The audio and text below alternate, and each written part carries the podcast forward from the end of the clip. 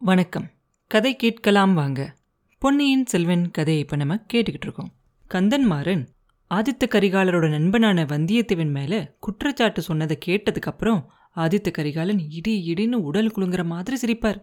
கந்தன்மாரா வந்தியத்தேவன் உன் முதுகில் குத்திட்டான் அப்படின்னு சொல்கிறேன் நீ எதுக்காக அவன்கிட்ட முதுகை காட்டின? அப்படின்னு கேட்டுட்டு மறுபடியும் சிரிக்க ஆரம்பிச்சிருவார்.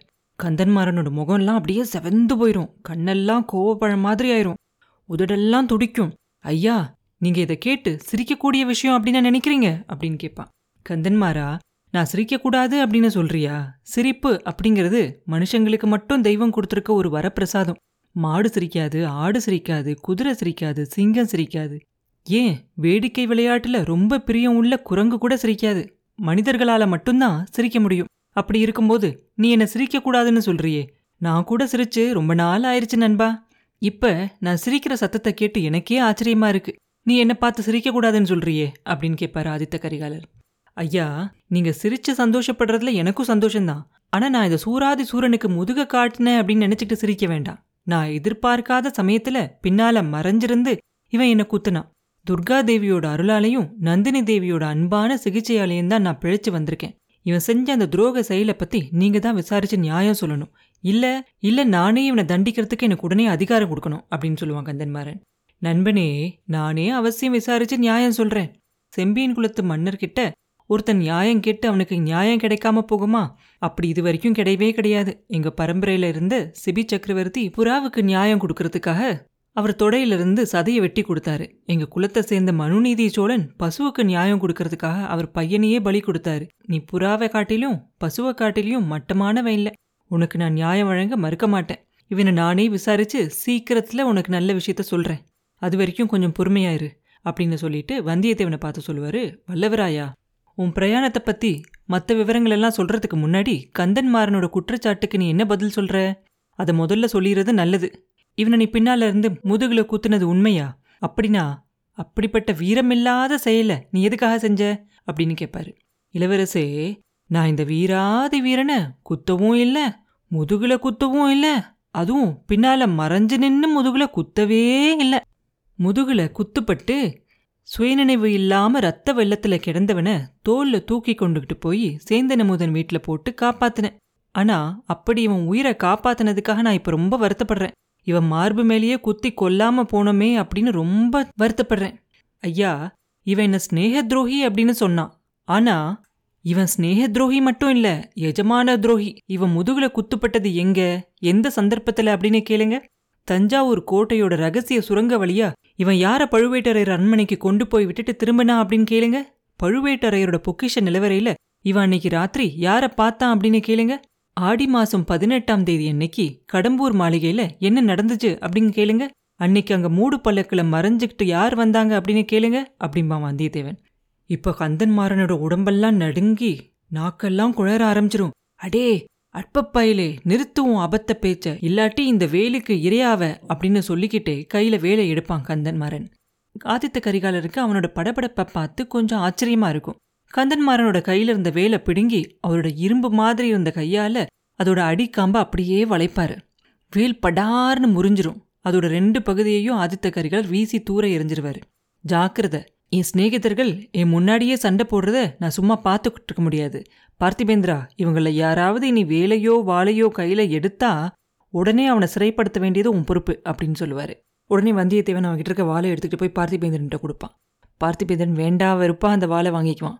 கந்தன்மாரா உன்னோட குற்றச்சாட்டுக்கு வல்லவரையன் பதில் சொல்லிட்டான். அதோட உண்மையை பத்தி நானே சாவகாசமா விசாரிச்சு தீர்ப்பு சொல்றேன். அவன் கேட்ட கேள்விக்கு நீ பதில் சொல்ல போறியா? அப்படின்னு கேட்பாரு கரிகாலன்.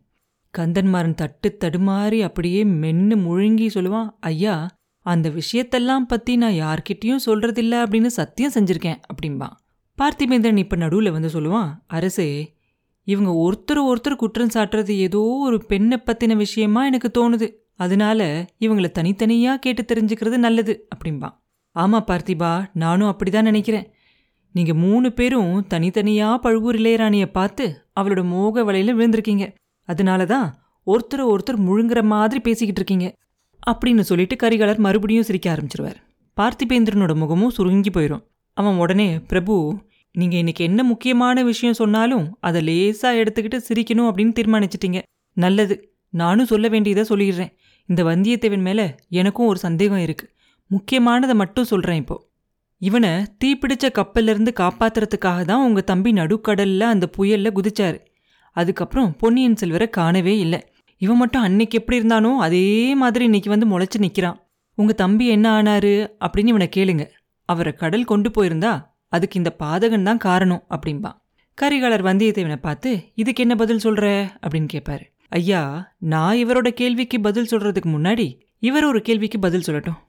பொன்னியின் செல்வரை இலங்கையிலிருந்து இவர்தான் அவரோட கப்பல்ல கூட்டிக்கிட்டு புறப்பட்டார். முதன் மந்திரி அனிருத்ரரும் சேனாதிபதி பூதி விக்ரமகேசரியும் இலங்கையிலேயே இருக்க சொல்லி பொன்னியின் செல்வரை கேட்டுக்கிட்டாங்க. ஆனாலும் அண்ணனோட கட்டளையை பெருசா மதிச்சு இளவரசர் இவரோட கப்பல்ல ஏறி கிளம்பினார். அவரை ஏன் இவர் பத்திரமா உங்ககிட்ட கொண்டு வந்து சேர்க்கல? நடுக்கடல்ல பொன்னியின் செல்வர் குதிச்சப்ப இவரையும் பார்த்துக்கிட்டு நின்னாரு? ஏன் இளவரசரை தடுக்கல? ஏழையும் அனாதையுமான என்ன காப்பாத்துறதுக்காக பொன்னியின் செல்வர் அந்த அவரோட உயிருக்கு துணிஞ்சு அதுல இறங்கினாரே. வீர பல்லவ குலத்துல தோன்றின இவரும் இவரோட ஆட்களும் இளவரசரை பாதுகாக்கிறதுக்காக ஏன் கடல்ல குதிக்கல? அவரை கடல் கொண்டு போறத வேடிக்கை அப்படின்னு நினைச்சுக்கிட்டு அங்கே நின்றுட்டு இருந்தாங்களா? அப்படின்னு கேட்பான் வந்தியத்தேவன். பார்த்திபேந்திரனோட முகத்துல எள்ளும் கொல்லும் வெடிக்கும். அவனோட கையெல்லாம் துடிக்கும் உதடெல்லாம் துடிக்கும் உடம்பே அப்படியே ஆடும். ஐயா இந்த மூடன் என் மேல குற்றம் சுமத்துறான் அப்படின்னு தோணுது எனக்கு. இளவரசரை நானே கொன்னுட்டேன் அப்படின்னு கூட சொல்லுவான் போல இருக்கு. இதை நான் ஒரு நிமிஷமும் பொறுத்துக்கிட்டு இருக்க மாட்டேன் அப்படின்பா கரிகாலன் அவனையும் உத்து பார்த்துட்டு பார்த்திபா நான் தான் சொன்னேனே என் அருமை தோழர்களான நீங்க மூணு பேரும் ஒருத்தரை ஒருத்தர் கடிச்சு திங்கிற நிலைமைக்கு வந்துட்டீங்க. இதுக்கெல்லாம் நான் உங்க மேல குத்தம் சொல்ல மாட்டேன். அந்த பழுவூர் ராணியோட சக்தி அப்படிப்பட்டது அப்படிங்கிறது எனக்கும் தெரியும். நீயும் கந்தன்மாரனும் குதிரை மேல ஏறி கொஞ்சம் முன்னால மெதுவா போய்கிட்டு இருங்க இவனோட பிரயாண விவரத்தெல்லாம் நான் கேட்டுக்கிட்டு கொஞ்சம் பின்னால வரேன். உங்க குற்றச்சாட்டை பத்தியெல்லாம் விசாரிச்சு உண்மையை கண்டுபிடிக்கிறேன். ஆனா ஒன்னு நிச்சயமா வச்சுக்கோங்க. நீங்க மூணு பேரும் சிநேகமாக தான் இருக்கணும்.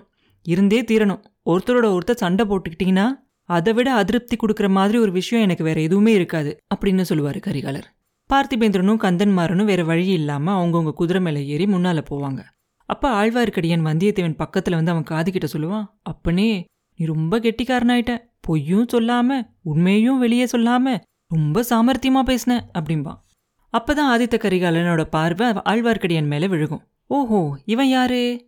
எப்பயோ எங்கேயோ பார்த்த முகமா இருக்கே அப்படின்னு கேட்பாரு ஆமா அரசே கொஞ்சம் வருஷங்களுக்கு முன்னாடி நீங்க என்ன பார்த்துருக்கீங்க அப்படின்பா உன் குரல் கூட கேட்ட மாதிரி இருக்கே அப்படின்னு சொல்லுவாரு. ஆமா ஐயா மூணு வருஷத்துக்கு முன்னாடி ரொம்ப முக்கியமான ஒரு நேரத்துல என் குரலை நீங்க கேட்டிருக்கீங்க அப்படின்பா உடனே ஆதித்த கரிகாலோட முகம் மாறி போயிடும் மூணு வருஷத்துக்கு முன்னால முக்கியமான தருணத்துல அது என்ன?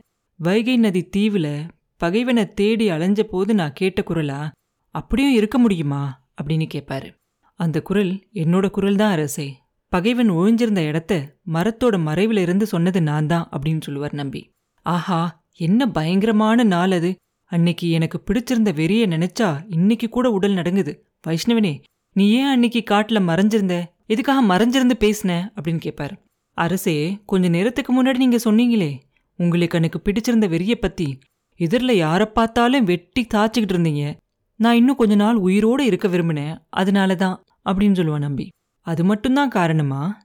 எத்தனை தடவை நான் வெளியில் வந்து எனக்கு வழிகாட்டு அப்படின்னு சொன்னேன். அப்போ கூட நீ வெளியில் வரவே இல்லையே அப்படின்னு கேட்பாரு நான் வளர்த்த சகோதரி இப்போ பழுவூர் இளையராணி. அவளோட தீராத கோபத்துக்கு ஆளாக நான் விரும்பல அப்படின்னு சொல்லுவான். அவளோட தீராத கோபத்துக்கு நான் மட்டும் ஆளாகணும் அப்படின்னு நினச்சியாக்கும். அட சண்டாலா அப்படின்னு சொல்லிக்கிட்டே அவரோட இடுப்பில் இருந்த கத்தியை எடுப்பாரு. வந்தியத்தேவன் பயந்தே போயிடுவான் ஆழ்வார்க்கடியானோட வாழ்வு அன்னைக்கோட முடிஞ்சிச்சு அப்படின்னு நினைப்பான். ரொம்ப நல்ல பிள்ளையாட்டம். ஐயா இந்த வைஷ்ணவன் முதன் மந்திரி கிட்ட இருந்து வந்திருக்கான். இவன் கொண்டு வந்திருக்க செய்தியை கேட்டுட்டு அதுக்கப்புறமா தண்டனை கொடுங்க அப்படின்னு சொல்லுவான் வந்தியத்தேவன். ஆஹா இவனை தண்டிச்சு என்ன பிரயோஜனம்? இனி யாரை தண்டிச்சு தான் என்ன பிரயோஜனம்? அப்படின்னு சொல்லிக்கிட்டே கத்திய மறுபடியும் ஒரு உரையில வச்சிருவாரு கரிகாலன். அவரோட கோபத்தை பார்த்து வந்தியத்தேவன் கூட ஒரு நிமிஷம் பயந்தே போனான். ஆழ்வார்க்கடியான் பயந்த மாதிரியே தெரியாது. முகத்துல விசித்திரமா ஒரு சிரிப்போட அரசே உங்கள் கோபத்தை நீங்கள் என் மேலே திருப்புவீங்க அப்படின்னு நான் நினச்சேன். இவ்வளோ நாளும் உங்களை நான் நேரில் சந்திக்காமல் இருந்தேன்.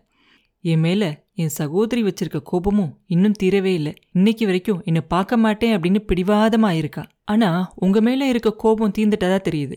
நந்தினி உங்களுக்கு அனுப்பிச்ச அன்பான ஓலையை பார்த்துட்டு தானே நீங்கள் கடம்பூர் அரண்மனைக்கு விருந்தாளியாக புறப்பட்டிருக்கீங்க அப்படின்னு சொல்லுவான். ஆஹா துஷ்ட வைஷ்ணவனே அது உனக்கு எப்படி தெரிஞ்சிச்சு? அப்படின்னு கேட்பார் ஆதித்த கரிகாலன். ஐயா முதன் மந்திரி அனிருத்ரர்கிட்ட வேலை பார்க்குறேன்னா முதன் மந்திரிக்கு தெரியாம இந்த சோழ ராஜ்யத்துல எந்த ஒரு சின்ன காரியமுமே நடக்க முடியாது அப்படின்னு சொல்லுவார் நம்பி. பார்த்துக்கிட்டே இரு. ஒரு நாள் அந்த அன்பில் அனிருத்ரரையும் உன்னையும் சேர்த்து தேச பிரஷ்டம் செஞ்சிடுறேன் இப்போ ரெண்டு பேரும் குதிரை மேலே ஏறிக்கோங்க. என்னோட ரெண்டு பக்கத்துலையும் வந்துக்கிட்டே இருங்க. பேசிக்கிட்டே போகலாம் அப்படின்னு சொல்லுவார் ஆதித்த கரிகாலர். அப்புறம் என்ன நடந்துச்சு அப்படிங்கிறத அடுத்த பதிவில் பார்ப்போம். மீண்டும் உங்களை அடுத்த பதிவில் சந்திக்கும் வரை உங்களிடமிருந்து விடைபெறுவது உண்ணாமலே பாபு. நன்றி.